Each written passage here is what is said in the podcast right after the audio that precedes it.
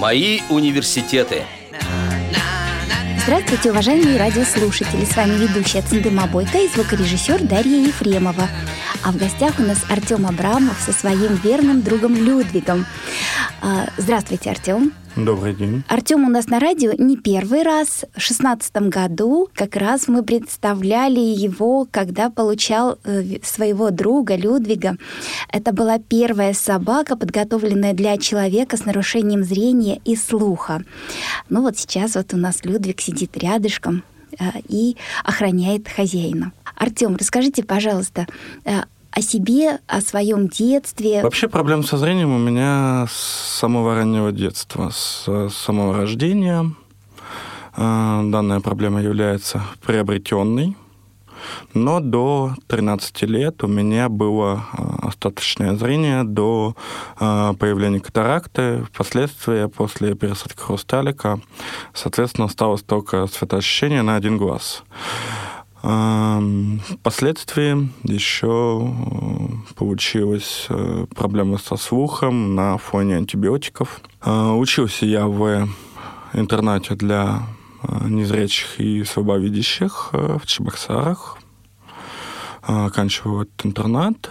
Там же я и оканчивал свое первое высшее учебное заведение. Так, Артем получил э, первое высшее образование в Чувашском государственном университете, юридический факультет, да? и продолжает свое обучение сейчас в Москве в магистратуре в финансовом университете при правительстве России. Окончил я университет в 2019 году по программе бакалавриата, э, факультет юридический, кафедра гражданско-правовых дисциплин. В 2019 же году поступил в магистратуру на заочное отделение уже в Москве. А вот расскажите, пожалуйста, в детстве, когда было зрение слабое, то вы посещали общий э, детский сад или специализированный? Нет, я посещал специализированный детский сад номер 137 у нас же в Чувашии, в Чебоксарах, и потом поступил, э, получается, пошел в специализированную уже школу. В школу вы пошли уже сразу же по Брайлю, да, учились? Да. Я до наверное, лет 12 э, даже воспринимал плоскопечатный шрифт э, довольно-таки, если это был крупный шрифт, а в э, школе-интернате, как правило, большинство, как минимум, художественной литературы и так далее было написано крупным шрифтом, то я, в принципе, спокойно воспринимал этот шрифт.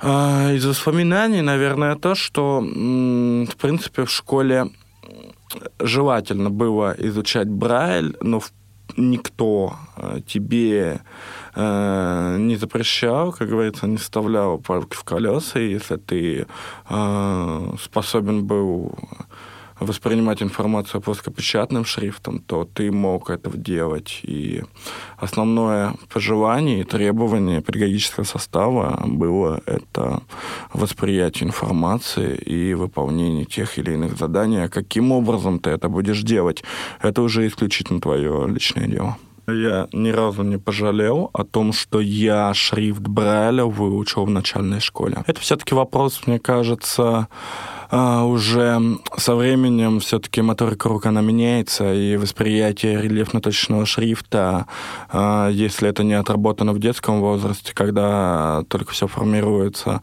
а, впоследствии это уже все равно сделать тяжелее. Да, я согласна. Есть, конечно, уникальные люди, которые и во взрослой э, жизни осваивают Брайль э, достаточно хорошо, но таких не так много. А потом еще появление компьютера в жизни, оно тоже э, частично заменило Брайль, и уже такая необходимость, вот такая большая отпала само собой. То есть получается, что вы и так, и так обучались, да? Зная Брайль, э, пользовались глазами, получается? А, пользовался глазами, но, наверное, все-таки больше в личных целях. Обучался я всегда по Брайлю, я и э, готовил домашние задания, я и выполнял какие-то контрольно-измерительные задания, все по шрифту Брайля. Да, альтернативы, в принципе, никакой. А, скажите, пожалуйста, а вот кто повлиял на выбор вашей профессии?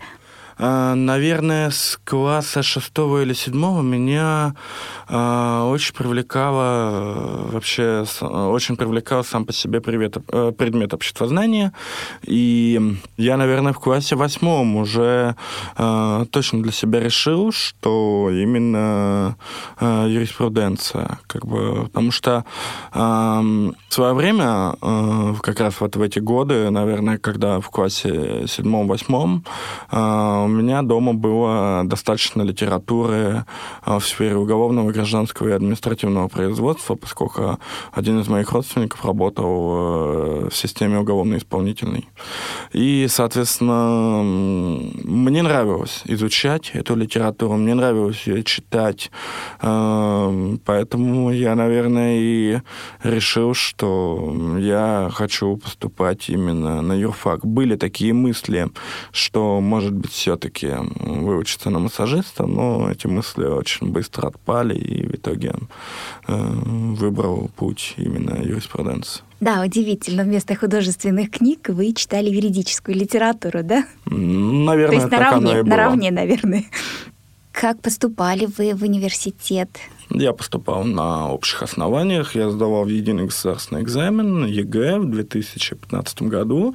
Это было два обязательных русский математика и история обществознания. И на основании результатов ЕГЭ я поступал в университет. На самом деле у нас школа была школой довольно-таки сильных педагогов. То есть э, те предметы, которые мне были нужны при поступлении, они были просто отработаны на все сто процентов. И э, на самом деле причина, по которой я сдал ЕГЭ и поступил, это непосредственно заслуга преподавателей, которые, э, с одной стороны, требовали, но с другой стороны, требовали обоснованно, чтобы ученики знали их предмет, э, поскольку он им потом пригодится. Расскажите, пожалуйста, занимались ли вы в школе спортом? Да, с 2011 года я занимался толканием ядра, метанием копья, метанием диска. Э, продолжал этим заниматься до 2000 2016 года, участвовал в различных э, республиканских и российских соревнований. И это на самом деле заслуга э, нашего преподавателя физкультуры, который меня садитировал на это, потому что э, вообще я до этого как-то безразлично к этому относился. Ну, физкультура, физкультура, ладно. А мне предложили попробовать, и из этого что-то получаться начало, а затем уже были довольно-таки хорошие результаты. Мы вообще делали акцент только на толкании ядра, но на соревнованиях, особенно чемпионатах России, можно заявляться на три дисциплины. Ну, мы попробовали заявиться сначала на, на метание диска, потом на метание копья, потом на бег на короткие дистанции, это 60, 100, 200 метров. И вот как-то так дальше пошло до 2016 года на протяжении более чем пяти лет – а потом университет забрал все свободное время. То есть сейчас вы не продолжаете да, занятия? Нет. А есть сожаление или желание вернуться? Есть мысли хотя бы вернуться в тренажерный спортивный зал. А не то, чтобы именно вернуться в спорт, но вернуться к занятию спортом. Просто физкультуре даже да, больше, да, наверное? Есть.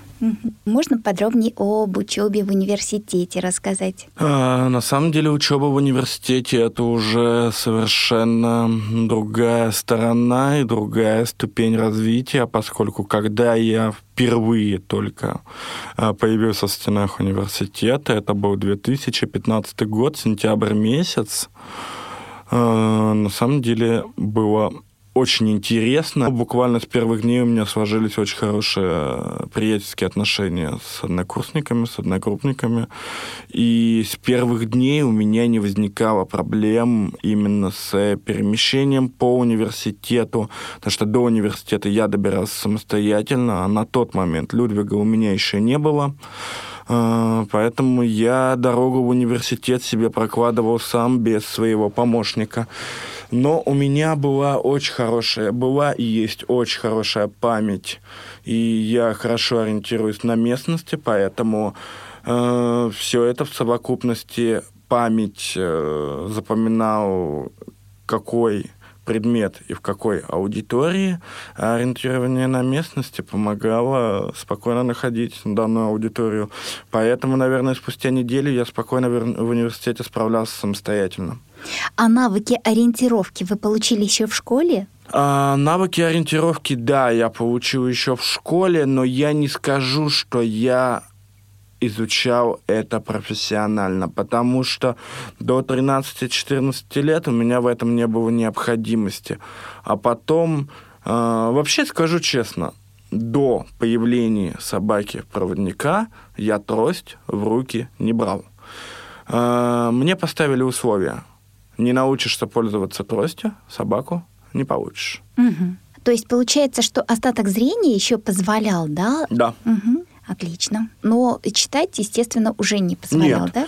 Э, после пересадки хрусталика в 2009 году было какое-то улучшение, даже лучше, чем до появления катаракты, но к 2011 году зрение окончательно село, потому что хрусталик не до конца прижился, а потом были проблемы с роговицей, тоже помутнение, ну и, в общем, э, в конечном итоге осталось только цветоощущение, поэтому уже полагаться на зрение было невозможно. Единственное, я видел с близкого расстояния только всего это. С преподавателями проблем не было. То есть никто никогда за все четыре года ни разу не сделал акцент на том, что я незрячий и на занятиях веду себя немножечко иначе. То есть никто ни разу не упрекнул в том, что я не записываю лекции, потому что все прекрасно понимали, что я записываю их на диктофон.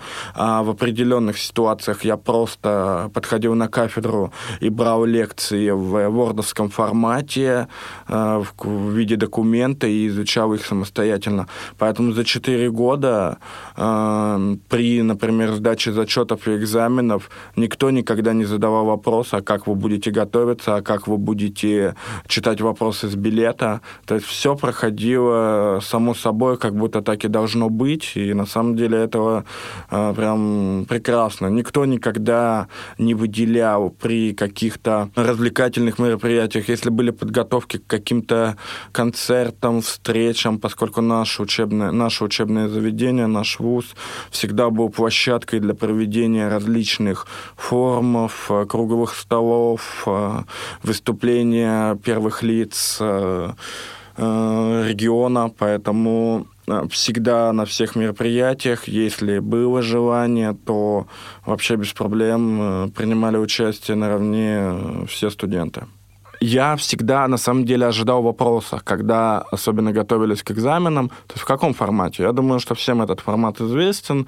А, берешь билет, два вопроса, иногда третий вопрос — это задача. А, садишься, готовишься в течение 45 минут а, и, соответственно, идешь отвечать. То есть, с одной стороны, это со стороны вполне возможно, что мешало в том плане, что я все ответы писал по Брайлю. То есть я всегда ко всем экзаменам готовился и делал какие-то наброски.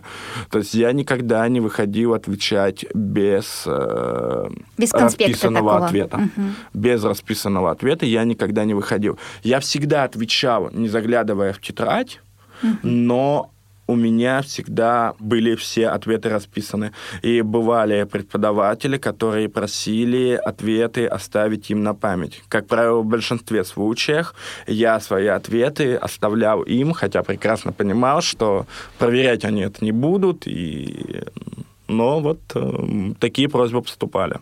Именно поэтому я всегда готовил ответы, и всегда они у меня были под рукой. Бывали у нас какие-то общеколлективные мероприятия, мы выезжали на природу, выезжали на пикники, такое тоже бывало, и с куратором нашей группы.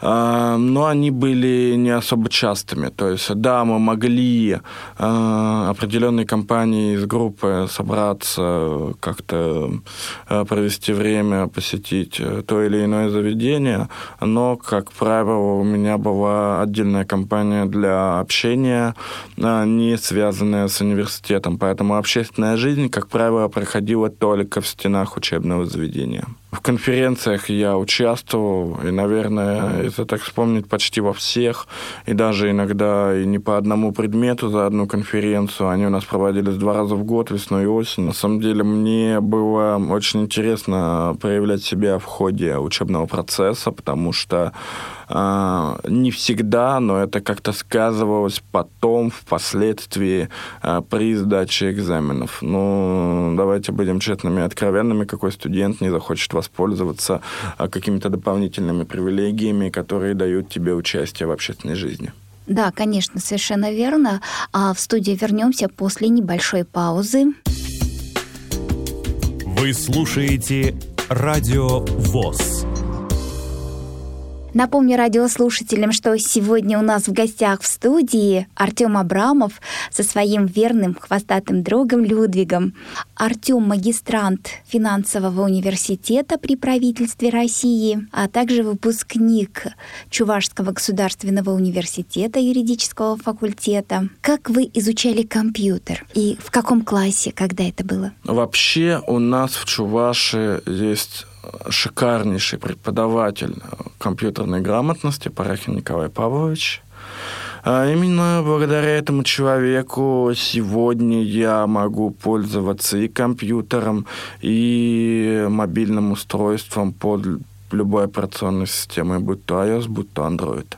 Я начал посещать его занятия, наверное, годов с 2011-х. И сейчас, когда я приезжаю в Чебоксары, я обязательно заглядываю к нему в гости. Даже если я приезжаю одним днем, я обязательно заглядываю к нему в гости, потому что э, я могу с полной уверенностью сказать, что именно благодаря этому человеку на сегодняшний день не возникает никаких проблем с использованием той или иной э, техники. Артем, а вот теперь нам хочется узнать поподробнее, как вы решили взять Людвига, то есть вообще собаку завести? Вообще, э, я животных любил всегда, э, с самого детства, и животные меня окружали. Правда, э, у нас в квартире животных не было, и Людвиг это была первая собака и вообще в целом первое животное, которое появилось у нас в квартире в мае 2016 года который, ну, можно сказать, что полностью изменил а, мою жизнь, потому что а, сейчас я прекрасно понимаю, что не будь у меня Людвига, я бы, наверное, в Москву не поехал. Да, я уже сказала в самом начале передачи, что Людвиг это у нас необычная собака. Она готовилась, это первая такая в России собака для человека с нарушением зрения и слуха, о чем мы и рассказывали на нашем радио. Вообще в трех словах буквально скажу, эта собака ничем не отличается в целом от собак, которые готовят просто для людей незрячих, за единственным исключением, что собака понимает не только голосовые команды, но и команды жестами.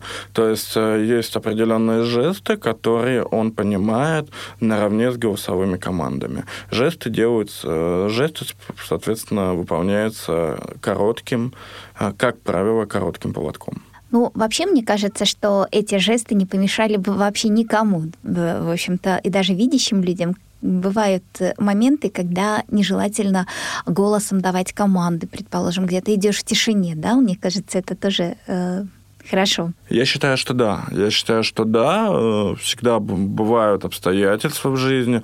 Вот, например, в том же случае у меня в учебном заведении, когда Людвиг во время лекции решил встать, подтянуться, еще чем-то заняться. Соответственно, э, удобнее э, отдать команду жестом, чтобы он лег на место и дождался окончания учебного процесса. А расскажите, пожалуйста, подробнее, как вы с Людвигом познакомились, как э, вообще учитесь вместе, живете? Ну, вообще, 2015 года я находился в плотном э, взаимодействии с Фондом поддержки слепоглухих соединений, и это была исключительно их инициатива подготовить собаку под э, человека с нарушением слуха и зрения, за что им отдельная благодарность. И э, вообще э, получается, что что собаку мне купили. То есть э, в 2015 году, в ноябре месяце, я поехал в школу подготовки собак-проводников э, в Купавне.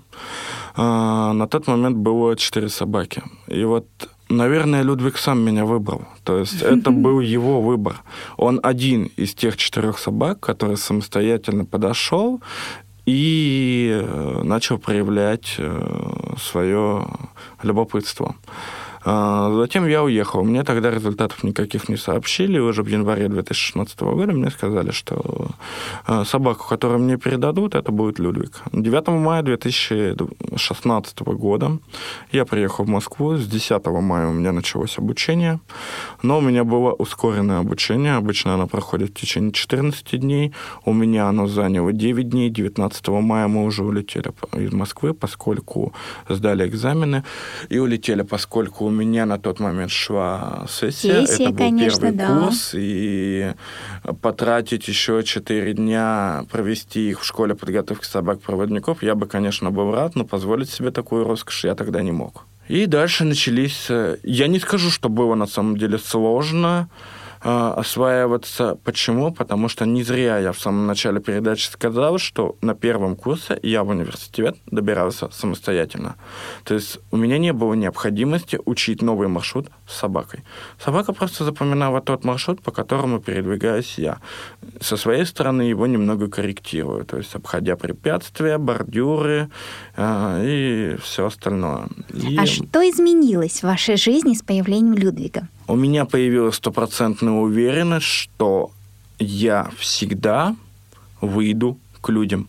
Где бы я ни находился, куда бы я ни пошел, во-первых, он меня будет всегда вести по дороге, то есть я не буду ходить там где-то по газонам, еще где-то, и я всегда куда-нибудь, но все равно выйду. То есть заблудиться с проводником, ну, это практически невозможно. Да, я с вами полностью согласна, тем более, что сама училась с собакой сначала в Академии культуры, а потом в МГУ Ломоносова, и тоже в общем-то, собака очень-очень даже помогала, и к тому же, наверное, а, какой-то создавала еще дополнительный такой плюс в том, что ты, тебе, на тебя обращают больше людей внимания, ну, даже не на тебя, а больше на собаку, наверное. Было такое? Да, и это на самом деле плюс, особенно в Москве, потому что незрячего с тростью, ну, как правило, могут не заметить. Это действительно факт, потому что ну, не каждый человек будет обращать внимание на то, в очках ты или нет, с тростью ты в руках или нет. Да, в большинстве случаев на это обращают внимание, но, как правило, это бывает очень редко. Если ты с собакой-проводником, то вот здесь сто процентов к тебе подойдут и тебя спросят, нужна ли тебе какая-то помощь. Потому что в первую очередь люди обращают внимание не на, не на тебя с тростью, а на собаку. Знаете, какой еще плюс для себя я нашла, что могу с ней поговорить. Например, иду и говорю, например, Тоша, а как же нам метро найти? Тоша, а ты ищи вот это вот. И тогда тоже люди слышат и могут подойти и помочь. Да, И это вот- действительно факт, и это работает. Когда ты еще стоишь на остановке или еще где-то, оно не так одиноко, а, что ты вроде как и не один, ты можешь и поговорить, и что-то... а, Ну, действительно, собака классно. Да. И именно тогда, наверное, я принял для себя решение, когда мы уже освоились к концу 16 к началу 17 года, о том, что я, в принципе, планирую продолжать дальше э, развиваться. И я тогда Вообще даже в 2019 году, когда я сдал ГОСы, когда я защитил диплом, э, я планировал поехать в Москву только для поступления и вернуться обратно в Чувашу. Но так сложилась моя жизнь, что обратно я уже не вернулся, и э, здесь впоследствии, э, получается, уже появилась работа, семья, и остался я здесь э, насовсем. Я думал, что я поступлю на заочку и вернусь обратно. То есть я, скажу честно, я даже, когда поступать приезжал, я приехал без собаки. А потом, спустя две недели, я вернулся домой, собрал сумку, забрал собаку и уехал уже на совсем. Расскажите, пожалуйста, как вас встретила Москва, вот как Людвиг уже вернулся в Москву, да, наверное, получается? Получается, да, для него метро, для него это все было не в новинку, для него это было знакомо. И мне так кажется, что он в Москве себя чувствует комфортнее. Почему, не знаю, но вот мне, как хозяину, кажется, что ему здесь лучше. Почему? Не знаю. Но вот э, как меня встретила Москва, ну, я не скажу, что было легко. Как бы но было и несложно. То есть освоился я в Москве довольно-таки быстро. А, я переехал в Москву в конце июля, в начале августа. А, в сентябре я попал в командировку, как бы это ни звучало странно, в Чувашу, но уже в командировку. И э, по пути, обра... находясь в Чувашии в командировке, и, соответственно, уже по пути обратно я познакомился со своей будущей супругой. Так, в том же году, в 19-м. Угу. А не можете поделиться, где вы работаете? А, на данный момент я занимаю должность помощника юриста в фонде культурных инноваций э, Петра Великого, который э, занимается именно защитой авторского права. В чем заключается ваша работа и как с ней справляетесь? На данный момент вообще, в принципе, ввиду сложившихся ситуаций работаем удаленно. Основная задача — это изучение изменений законодательства в сфере защиты авторских прав, это периодическое изучение проверка документов, э, которые ссылаются работодателям. Но все-таки я прекрасно понимаю, что на удаленке однозначно работы меньше, чем это было бы, если бы работали офлайн. А скажите, разница между Чувашским государственным университетом и Московским, разница в чем-то была вот э, отношение преподавателей или же э, вообще учебный процесс сам вот насколько? У меня Очная сессия была единожды, это осенью 2019 года. С 2020 года все сессии проходят удаленно, поэтому пересечений с преподавателями, можно сказать, что у меня не было. Если разница, которую я заметил сразу, это, наверное, все-таки в Чувашии преподаватели были более требовательные и более ответственно относились к своему предмету. Да, это очень интересное замечание. А есть вообще желание продолжить обучение после окончания магистратуры? Нет. А, почему? Потому что вообще для чего я изначально шел в магистратуру? Для того, чтобы у меня была беспрепятственная возможность в случае необходимости заняться преподавательской деятельностью. На данный момент осуществлять свои профессиональные обязанности мне достаточно и бакалавриата. Но для того, чтобы э, впоследствии, если вдруг я решил заняться преподавательской деятельностью, неважно, в учебном заведении, в школе, а, мне в обязательном случае понадобится именно магистратура.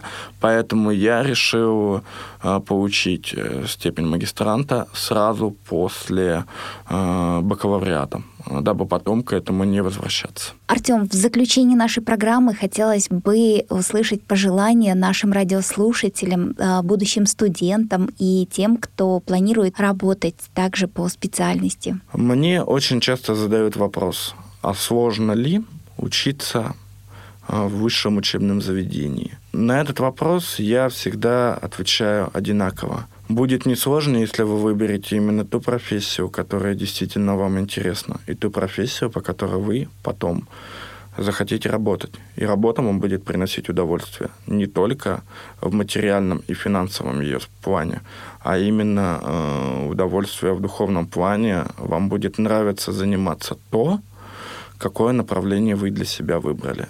Тогда не будет сложностей ни в учебе, ни в э, дальнейшей самореализации. Спасибо большое, Артем. Напомню радиослушателям, что сегодня у нас в гостях в студии Артем Абрамов со своим замечательным хвостатым другом Людвигом. Артем — выпускник Чувашского государственного университета юридического факультета. А в настоящее время обучается в магистратуре финансового университета при правительстве России. Кроме этого, Артем работает... Фонд культурных инициатив имени Петра Великого, должность помощник юриста в сфере защиты авторского права. Вела программу Центыма Бойко, звукорежиссер Дарья Ефремова. Всего доброго, до новых встреч.